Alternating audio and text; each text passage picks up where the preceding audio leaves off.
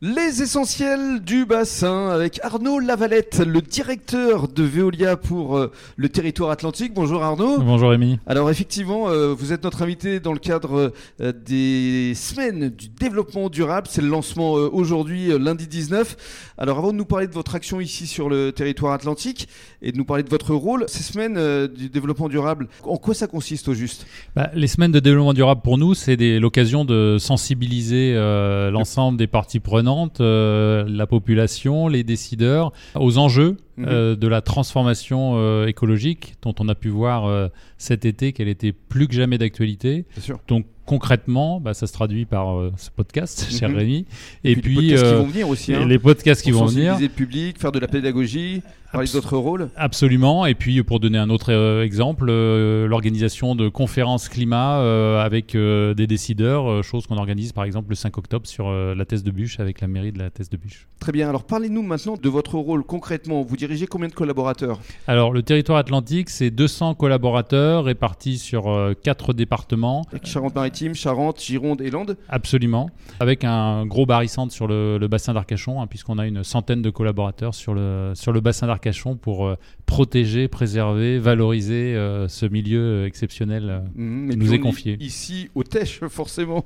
Alors, parlez-nous maintenant de vos actions de Veolia, justement, pour la gestion de l'eau potable. Alors, sur l'eau potable, on est la COBAS, donc la communauté d'agglomération du Sud-Bassin, nous a confié la gestion de l'eau potable, donc mmh. chose qu'on fait pour le grand public sous la marque Sobas, et, qui est une marque d'ailleurs hein, qui, appartient à la collectivité. Mmh. Et donc, on produit, on distribue euh, l'eau potable, l'enjeu étant évidemment euh, bah, d'offrir le meilleur service possible euh, à chacun de nos concitoyens et puis de perdre le moins d'eau possible entre l'usine et le robinet du consommateur, et c'est le cas sur la Cobas, hein, puisqu'on a un, rendement de réseau de pratiquement 88% mmh. à comparer avec une moyenne nationale qui est légèrement en dessous de 80%.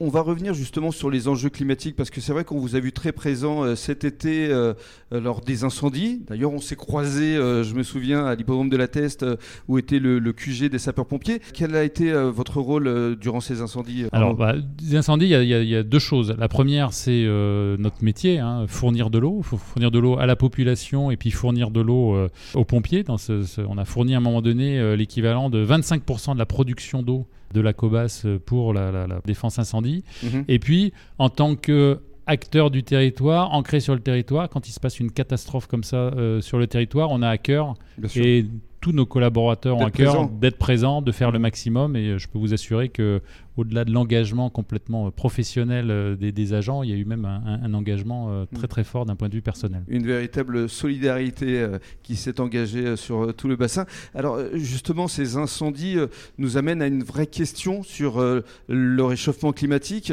Vous réfléchissez déjà à ces enjeux pour l'avenir? Alors évidemment, on réfléchit, mais on essaye d'agir également et mm. puis de proposer des solutions. Donc on réfléchit pas tout seul parce que c'est un sujet où on a besoin encore une fois d'embarquer euh, l'ensemble des, parties prenantes. Donc on a des actions euh, auprès de la population, on en a parlé pour avoir des éco-gestes. On a tout un tas de, campagnes de sensibilisation, notamment des plus jeunes, euh, à mmh. travers nos partenariats, à travers les actions qu'on pourra faire en, milieu scolaire, juste pour donner un, un exemple.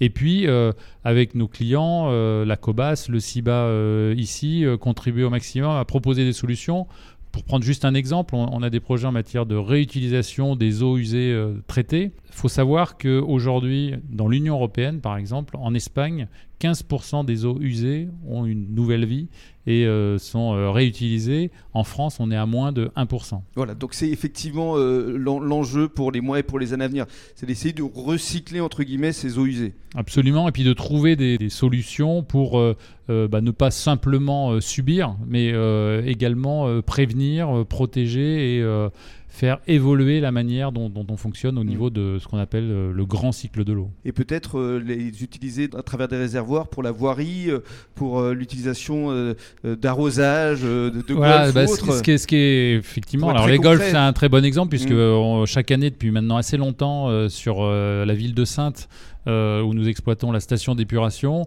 on économise chaque année 50 000 mètres cubes d'eau potable, puisqu'on irrigue le golfe qui est situé à proximité de la, station d'épuration euh, grâce à de la réutilisation des eaux usées traitées euh, de la station d'épuration. Donc autant d'eau potable économisée qui, quand il y a un épisode de sécheresse comme celui qu'on a connu cet été, eh bien, ne sont pas prélevés dans les ressources mmh. et ne vont pas contribuer au stress, au stress hydrique. Donc Veolia est au cœur de l'actualité dans tous les sens du terme, puisque vous essayez déjà d'anticiper, de trouver des solutions pour l'avenir et vis-à-vis de ce réchauffement climatique. Voilà, ce qu'on veut, c'est être du côté des solutions et puis être du côté du, débat, de l'imagination, de l'innovation, puisque ce qu'on a coutume de dire aussi, c'est que par rapport à toutes les solutions qu'on va déployer dans les 10 ans qui viennent, il y en a sans doute 50% qui n'existent pas encore. Mais pour ça, il faut continuer à chercher, à travailler, avec nos clients, avec euh, les industriels et euh, avec nos agents aussi qui savent euh, sur le terrain au quotidien ce qu'il convient de faire. Eh bien justement, on fera découvrir les différents métiers de vos agents dans le cadre des prochains podcasts à travers la production, la distribution